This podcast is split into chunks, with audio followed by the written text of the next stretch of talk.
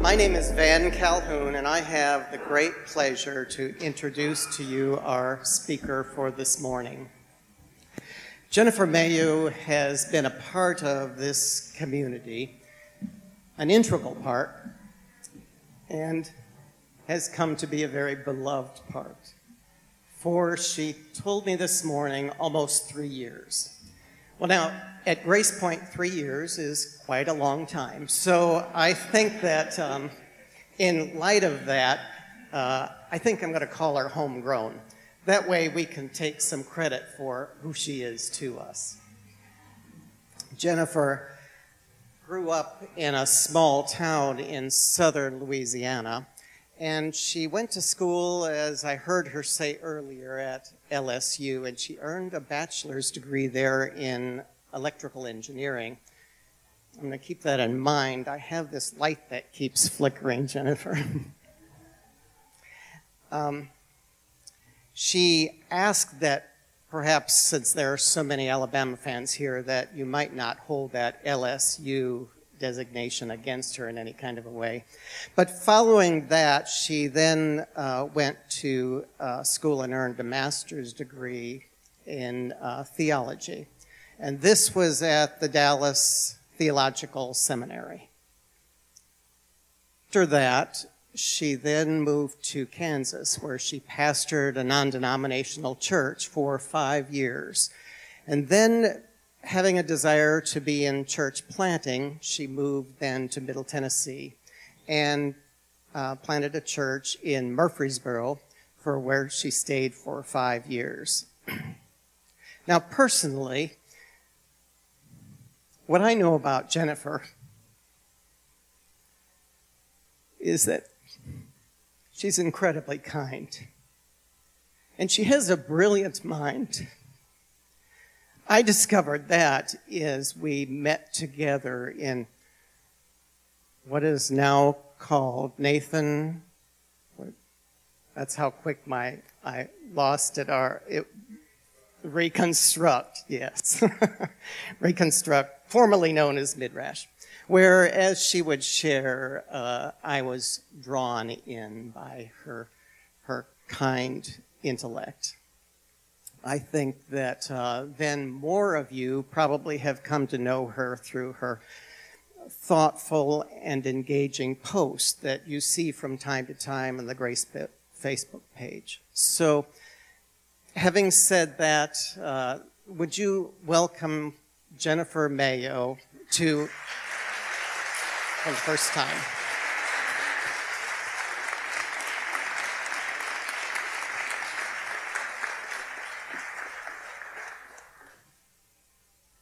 Okay, am I on? Yes? Okay. Awesome, guys. I'm so absolutely uh, delighted to be here with y'all uh, this morning. Um, I, I had a uh, had a one of my favorite professors in seminary. He was an older gentleman, probably about 70 at the time that, uh, that I was in seminary, and uh, he was a great, great uh, preacher, one of the best on campus. And um, he talked about how he would, he said, You know, I've been preaching since I was 17 years old, and now I'm 70. And every time I stood up to preach, I, I got so nervous. And we said, Well, what do you do uh, to combat that? And he said, Here's what I do. I stand out in the lobby before they call my name, and I physically shake myself back and forth, and that gets all my nerves out. So I didn't shake myself this morning or anything like that, but hopefully we're okay. But uh, I'm just delighted to be with y'all this morning and um, have a time where we get to know each other a little bit better. And I want to share with you, I don't have so much a sermon for you this morning, but I want to share, oh, share with you my journey uh, and my story.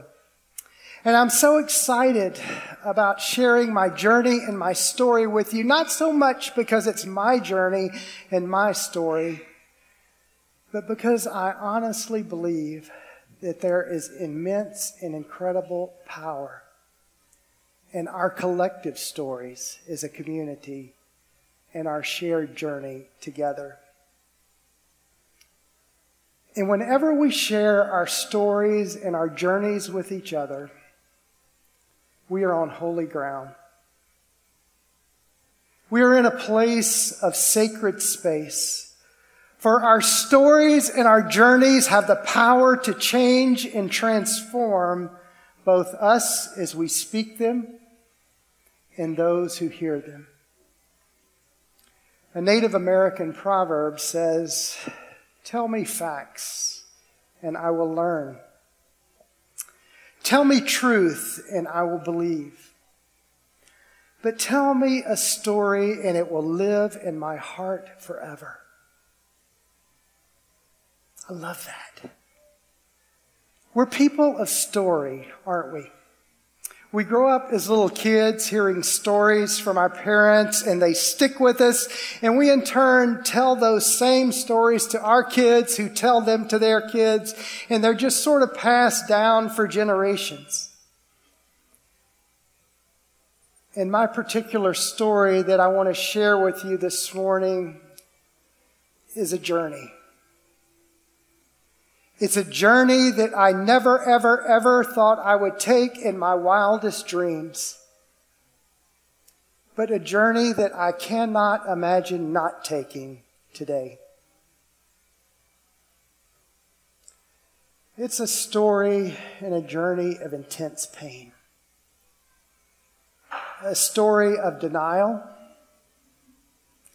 A story of confusion of self discovery, of rejection, and ultimately finding a sense of healing and peace and authenticity.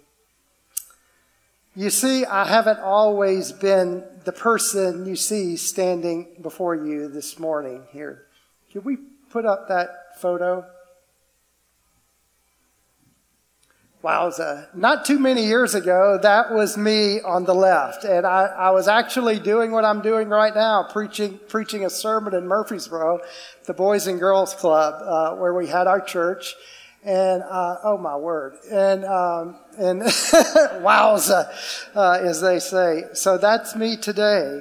Um, so a lot of changes. And um, this morning, I want to share just a little bit of how I transitioned, and more importantly, why in the world would a person do this? Why would I go from the guy on the right to the gal, or the gal on the left to the gal on the right?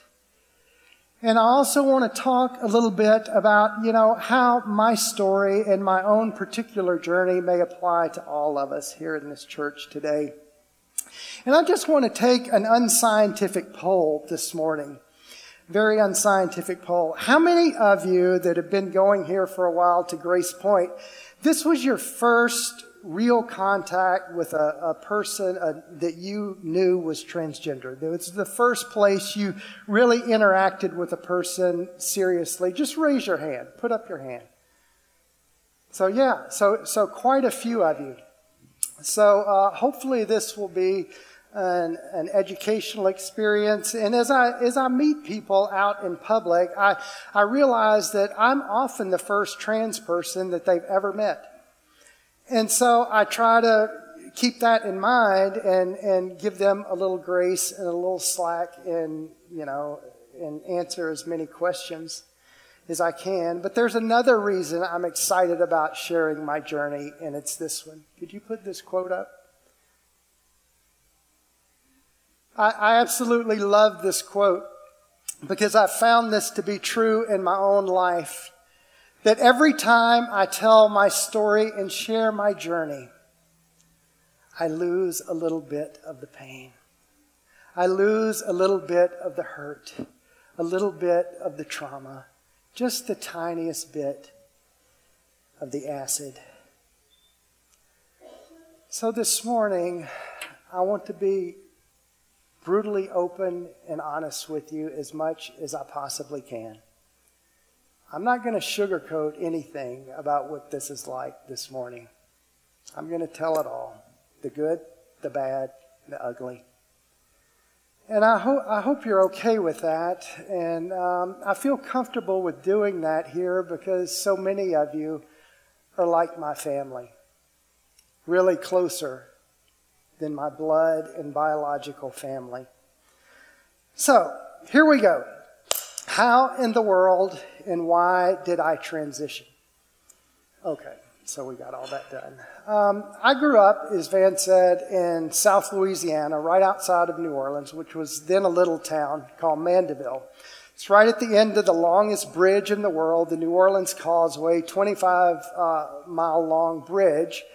And now it's become like a suburb, sort of like Franklin. And um, I say that to say that if I'm ever in your meal group, you want me in your meal group because I bring gumbo, jambalaya, red beans, and rice. Amen, Shelley? We got, we got all that going. So I remember growing up as a kid in South Louisiana in the 70s. I'm giving away my age here. And I, I would wear my mom and my sister's clothes when they weren't home. And I would wait for them to leave the house if they were going somewhere to the grocery store, shopping, or, or whatever. I would go in their closets and take out their clothes and I would put them on. I would put on their pretty things and go stand in front of the mirror and just look at myself. And I was thought that I looked beautiful like they did, and so I would just stand there and look. And although I loved the way I felt when I wore my mom and my sister's clothes, I was totally confused about that. And I had this intense sense of internal shame and guilt, like I was doing something inherently wrong and bad. It was a very confusing experience for a kid at that time there were really not any resources like we have today. Um, never heard of the word transgender, not part of our collective vocabulary at the time. Never heard of a gender therapist, no, even no internet at that time or Google where I could get on and, you know, research what I was feeling as a child. So there was absolutely nothing. So I dare, dare, dare not tell a soul. And I hope that my mom and my sister, or worse yet, my father, would never, ever, ever find out that I was wearing my mom and my sister's clothes in secret. So I kept it quiet. And I did this with an intense sense of guilt and silent secrecy and shame. And then as I grew up, I hit puberty. Wow. And things got worse. Way, way, way worse. I became even more confused because I had this thing called testosterone running through my body. And what I didn't know at the time was that being a transgender person, my brain was wired to run on the opposite hormone, wired to run on estrogen. And so I knew that I liked the way little girls looked, but yet I wanted to look like them. I wanted to hang out with them and wear their pretty things and talk with them and stuff and be a part of their groups. And I was just totally in a state of confusion. Again, no resources like we have today whatsoever. Certainly no churches like this one. So, just so we're on the same page, I want to define a few things for you. Uh, the technical and medical and scientific term for this is called gender dysphoria. Gender dysphoria is defined as an incongruence in a person's biological sex and uh, the sex they perceive themselves, the gender they perceive themselves to be in their minds. And over the last few years, we have had, even in the last three or four years, just an incredible amount of exploding amount of scientific, medical, and psychological research done on, uh, in transgender health and the subject of gender dysphoria. Did you know we currently have, with CTs and MRIs and everything, images of our brain, the brains of transgender people that show that uh, there are structural differences in the part of the brain that determine gender identity, that, that our uh, brains structurally are more like our perceived gender than our birth gender. We have pictures of this on MRIs and CTs and brain scans. But in the 70s, when I was growing up, you know, we knew none of this. This was not a thing. So what did I do with this, uh, this sense of incongruence, this, this dysphoria that I experienced? Beginning in my teenage years, I began really a lifelong struggle with unhealthy, very unhealthy self-medication. I would, I, I would be primarily with food and alcohol. And uh, by the time I graduated LSU, uh, you move to Louisiana, you gain at least 10 pounds to begin with. But um, I was basically morbidly obese. I, I, was eating myself into a grave, and I was drinking to the point of blacking out at least three nights a week. I was so, so unhealthy just trying to come to terms with who I was internally. And still I was in hiding and I dare not tell a soul and there was no, there were no support groups, no churches. You know, I, I, this was not part of my upbringing. So I hid in silence, in shame, and medicated myself in very unhealthy ways. And I was a very sick human being at that time. So, fast forward a few years, um, I had a fairly normal, uh, what you might call boring, mundane, average adulthood. I fell in love, got married, um, adopted a child from Guatemala, uh, eventually left uh, my career in engineering to follow a call into the ministry and enrolled in uh, the super conservative Dallas Theological Seminary. And if you think Nashville, Tennessee is conservative, if you think we are the heart of the Bible Belt, you need to go to Texas. You need to go to Dallas, Texas. It will make you thank God for Nashville. But, uh, you know, big hair, cowboy boots, and big, big, big, big, big churches. So I enroll at DTS, Dallas Theological Seminary, still struggling with this incongruence, this dysphoria in secret, still haven't told a soul at this point. At this point in my life, not wearing my mom and my uh, sister's clothes in secret, but now wearing my wife's clothes in secret still self medicating in unhealthy ways with food and booze. And I had to even start drinking in secret because when I went to seminary, I had to sign a document that said I wouldn't drink any alcohol. So they, I, I had to drink on the side and while no one was looking. So that's what I did. And a very interesting thing happened to me when I was in seminary. I started having these intense acute panic attacks. And here's how they would happen. I would be going to class or going to work and just driving down the road, driving down the interstate in Dallas, Texas. And suddenly this sense of like doom would literally come over me.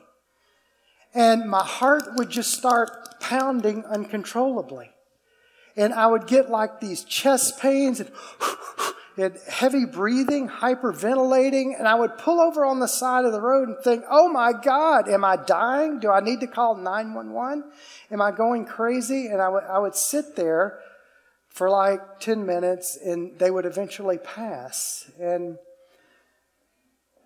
so the doctors ran all these tests on me to, to see and they uh, see if I had heart problems, gave me a stress test, gave me a nuclear stress test where they inject the dye in you and all of this kind of stuff. And they said, nope, nothing wrong with your heart. You're physically fine. So I, I didn't connect it, the panic attacks at that time, with my dysphoria. I just thought it was the stress of seminary. I thought it was the stress of learning ancient languages and, and working two jobs to, to make ends meet and all that stuff. And so I eventually graduate from Dallas Theological Seminary and pastor a church in Kansas, plant a church here in Tennessee. And over the years, the dysphoria would wax and wane.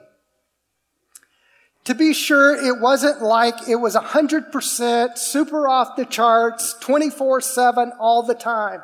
If that was it, I would have been dead by now for sure. Sometimes it was so intense that I could hardly breathe.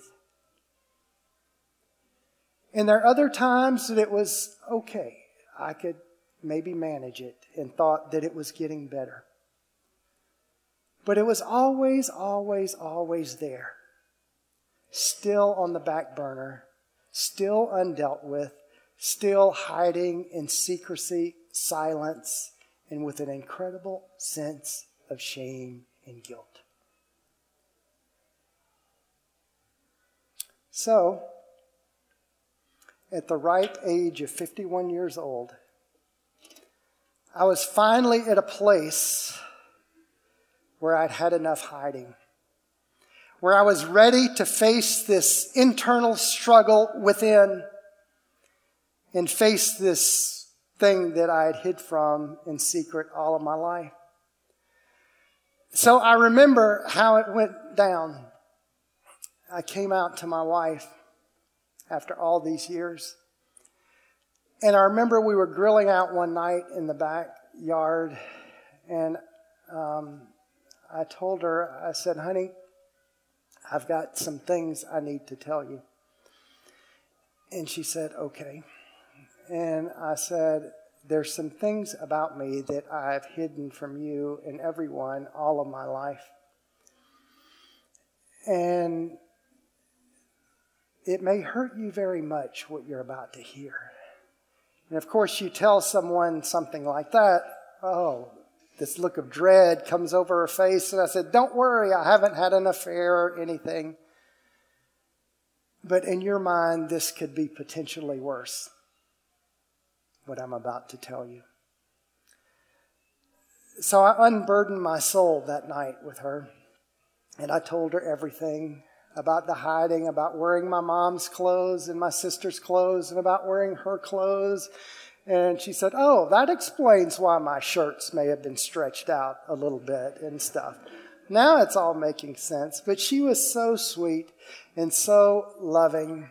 And um, told me, gave me the best advice uh, I've ever received. She said, if you're going to deal with this, and, and she didn't know a lot about this either at the time, if you're going to deal with this in a serious way, you need to see a therapist. You need to see a counselor. And I said, okay, I agreed. And at this time, I had absolutely zero contacts in the LGBT community. None. I didn't have any friends. I didn't go to this church. At the time, I had no one to talk to. So what do I do? I consult Google. So I Google, here's what I did, y'all. I Google Nashville gender therapist in the search engine, and that's a pretty specialized field, and it pulls up a few names. And uh, so I search, and there's one that said she could help reconcile your gender or sexuality with your faith. And I said, Oh, well, that sounds good. That's right up my alley. So I picked her, and her name's Leah Newman. Some of you may know Leah. She's a, a fabulous therapist here in town over in East Nashville. So I started seeing her. And for the first year of therapy, a pretty intensive therapy, we just talked, and Leah began educating me about this thing. That no, I wasn't crazy. No, it, this was actually a thing. And began introducing me to other people in our community who were like me. And it was an awesome experience, very healing experience. And after about a year of therapy with Leah and uh, getting grounded and feeling better about myself, um, I told her, I said, I want to go to a doctor and I want to try hormones. And I said, I don't know what will happen, uh, but I want to try and see if they alleviate this dysphoria that I feel. And if not, I can say I've tried. No harm, no foul. I quit. So Leah sends me to a doctor, writes me a referral, and I get a prescription for estrogen. And so I come home and I don't like taking medicine. I'm terrified to take it. So I had this like internal dilemma. I don't want to take this little blue pill that will change my life forever. And oh boy, did it. Um, but I had this dilemma. And that dilemma led to the single lowest night of my life. And I was so unhealthy and so dysphoric at this time and what I would often do during these times, and it's awful to think about, it's like a scary movie, but unfortunately it was real. I would take red lipstick, a tube of red lipstick, and I would write across my chest and down my arms and on my stomach words like freak I told you I was going to tell it all. Words like pervert, words like ugly, animal, clown, reprobate, sinner. And I would write all of those words on me and I would go, like when I was a little kid, stand in front of a mirror and look at myself and I would look at myself and literally cry, and I would think, what a disgusting human being you are. Look at yourself. And I remember one night after I had written those things on my body, I was suicidal. And I was like, oh my God, I, I can't keep this up. I, I can't keep going on like this, and I had no idea what to do. And so I wrote those things, and somehow I fell asleep that night. And I woke up the next morning, uh, and there was a Facebook message on my phone from Paula Williams. Some of you may know Paula. She's a uh, transgender pastor and church planter in Colorado. And the message was short, but it was this. And she said, Jennifer, I was on a flight yesterday from uh, Denver to Charlotte. And I had this just literal compulsion come over me to pray for you. So I don't know what's going on with you or what you're struggling with right now, but I just want you to know that I prayed for you all the way from Denver to Charlotte. And I read those words from Paula and I thought, wow, wow, maybe God is in this whole mess after all. And so I decided to go ahead and try hormones and take the estrogen. And within three weeks of taking estrogen, here's what happened to me. It was literally like this dark cloud lifted off of my shoulders. It was amazing all the depression, all the anxiety, all of the panic attacks, and everything that I had struggled with repeatedly throughout my life was gone. And there was this amazing sense of congruency that came over me. Indescribable. And I know I may not totally look congruent or sound congruent, but this deal with my mind, it war with my body, and this internal struggle just sort of went away when I started taking female hormones. And so I've been on estrogen for about two and a half years now. And I don't know how many panic attacks I had before, probably hundreds. But I have not had a single panic attack in two and a half years since I've been on estrogen. Not one. It's been totally amazing. Thank you. Thank you. So I had this huge shift in my mental health and mental well being.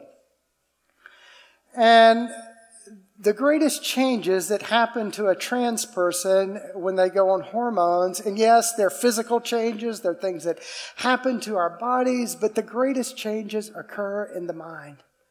Powerful, powerful drugs for the better, and in our hearts and in our spirits. And so when I started taking estrogen, my initial plan wasn't to transition.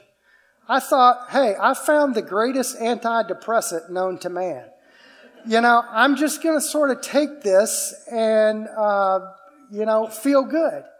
And I can dress like a girl on the side and keep my life together and keep my family together. And the only problem with that, I noticed several things. Um, the longer I was on estrogen first, the better and better I felt. Secondly, the less and less like a man I felt. And thirdly, the harder and harder and harder it got to live with a foot in two worlds and to go back and forth, back and forth, depending on the situation. And it was just sort of like this helter skelter thing. And I started feeling better, feeling great. So I decided to come out to my pastor of the church I wasn't pastoring at the time, was attending a church in Murfreesboro. Um, and so, since I was feeling better about myself, I decided to tell him. Now, that didn't go so well. Let me just say that. And so I wrote a really sweet, what I thought was a really nice letter, and met with him. And during that meeting, here's what I was told I was compared to Judas Iscariot who betrayed Christ and told it had been, would have been better had I not been born. That's what I was told. Not a good thing to tell someone who's in a demographic with a 41% chance of killing themselves. Not a good thing. I was told that I simply had a sickness related to the fall. We've all heard this, right? Many of us that I just had to struggle against, to fight against, and the church, quite nice of them, was here to help me fight and struggle. I was also told in that meeting that if I had any surgeries or anything, that I would be mutilating myself, his exact words, destroying the temple of God and handing my body over to Satan. And I would lose everything and that part turned out to be true. And so I naturally sort of exited that place fairly quickly and found my way through a good friend here to GracePointe. And I remember my first Sunday here at GracePointe at our old campus on Franklin Road. I was absolutely terrified uh, to come to a church like this, but I came and I remember the first Sunday there.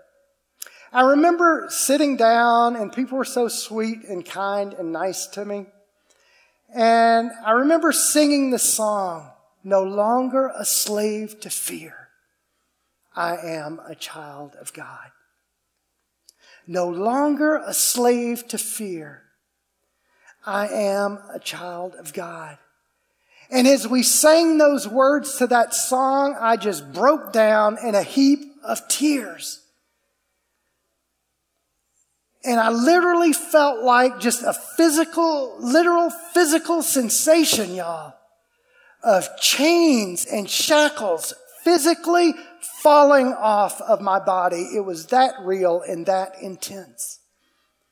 And I also heard that just uh, in my own spirit, just the voice of the divine speak to me. Said, Jennifer, do you remember all of those things that you wrote on your arms not long ago? Do you remember when you took that red lipstick and wrote pervert, freak, abomination, sinner, ugly animal? Yes, Lord, I remember. Guess what? You're none of those that has been alive from the pit of hell itself. You are what this song says. You are a beloved child of God.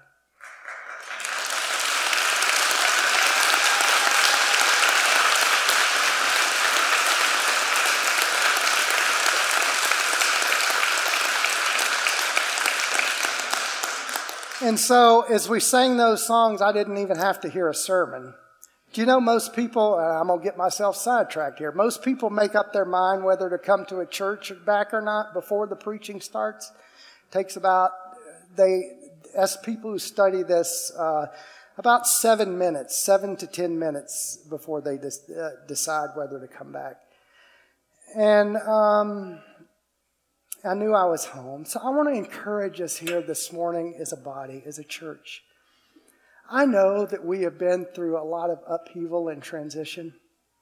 And if you've been in church for long, that's normal. I've been in church all my life, and that's par for the course. Or maybe you're new here. You've just been coming in a few weeks since we've been in this freaking absolutely gorgeous facility. But I want to tell you from experience, you are in a good place. You're in a good place. Not a perfect place, not a place with no problems, but you're in a good place a healing place, a place that exists for people like me and for many of us in this room that the church discards and throws back. So while here at GracePointe, I begin, like most of us, to deconstruct and re examine many of the toxic things that I used to believe and teach other people. And I won't go into all that this morning. But also during this time, I began to notice my wife's attitude begin to change. She liked the mental shift that she saw, but I was becoming someone who she couldn't be with. And we were just sort of growing in opposite directions. Also during this time, my son, who has a form of autism called Asperger's, doesn't deal with change well at all, much less something of this magnitude tried to harm me and threaten me and beat me up. So, my 25 year marriage has come to an end. Uh, my son will not speak to me, return my text, or anything like that. I had very little communication with my parents for about a year, but we've had a great reunion that I wrote about on Facebook. And the only family that I've ever known has moved 600 miles away to Texas. So I walk with a limp. And I probably will for the rest of my life. And I'm still processing much of this, and I'll probably still be doing that till I breathe my last. And some days I look in the mirror and I see this incredible person of authenticity and the struggle has been worth it. But there are other days, almost just as many, I look at myself and think, what in the hell have you done? The cost, I'm not going to lie, folks, the cost is immense. The loss immeasurable, and even in authenticity and in growth, there is intense sadness and grief. And as I reflect on losing everything, honestly, that is the best thing that could have possibly happened to me. For like the psalmist in Psalm 119, I can say here before you this morning with all sincerity, it is a good thing that I was afflicted. Because I'm a different person now. I'm much more compassionate, much more whole, much more empathetic. But sometimes that's not even enough. And my real healing has come from reflecting on Jesus' words of initiation of the supper we're about to share in a few minutes. On a night of the most intense soul agony that the world has ever seen, that ended in literally sweating drops of blood. Jesus took bread and lifted up and made a statement that has divided the church for 2,000 years and said, This is my body broken for you. And as we've seen so beautifully, as Stan has taught over the past few months, all good theology expands. It never remains static or certainly doesn't contract. The body that he was talking about being broken was more than his own. That the broken body of Christ is every, the sum total of every hurting, bleeding, wounded, and hopeless person to ever, ever walk the face of the earth. That is the body of Christ. The body of Christ is a caravan of literal human hopelessness and despair making its way north. The body of Christ is the gay or trans kid ready to give up. The body of Christ is the prisoner lonely in the cell. The body of Christ is the single mom working three jobs wondering how am I going to pay for it all? You want to see the body of Christ? Don't look up. Look around look next to you.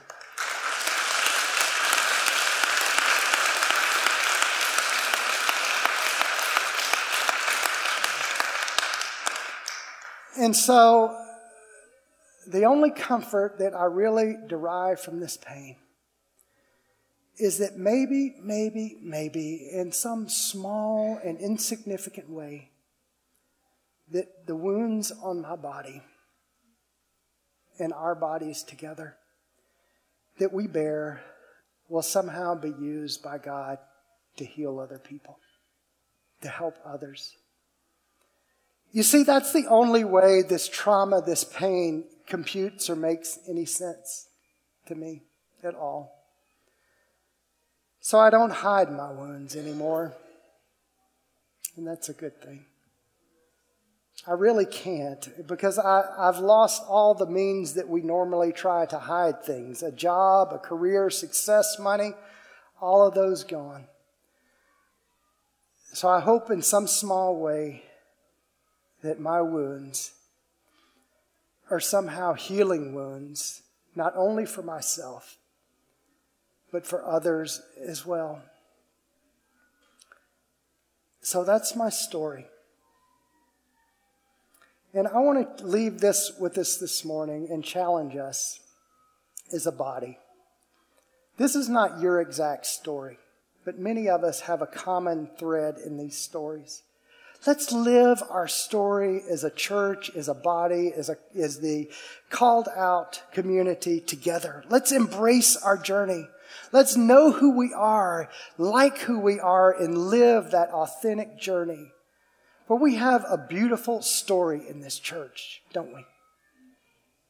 A gospel that really, really, really is good news. A gospel that leaves none behind in religious shame. A gospel of radical hospitality and inclusion. A good news of our inherent belovedness and union with the divine.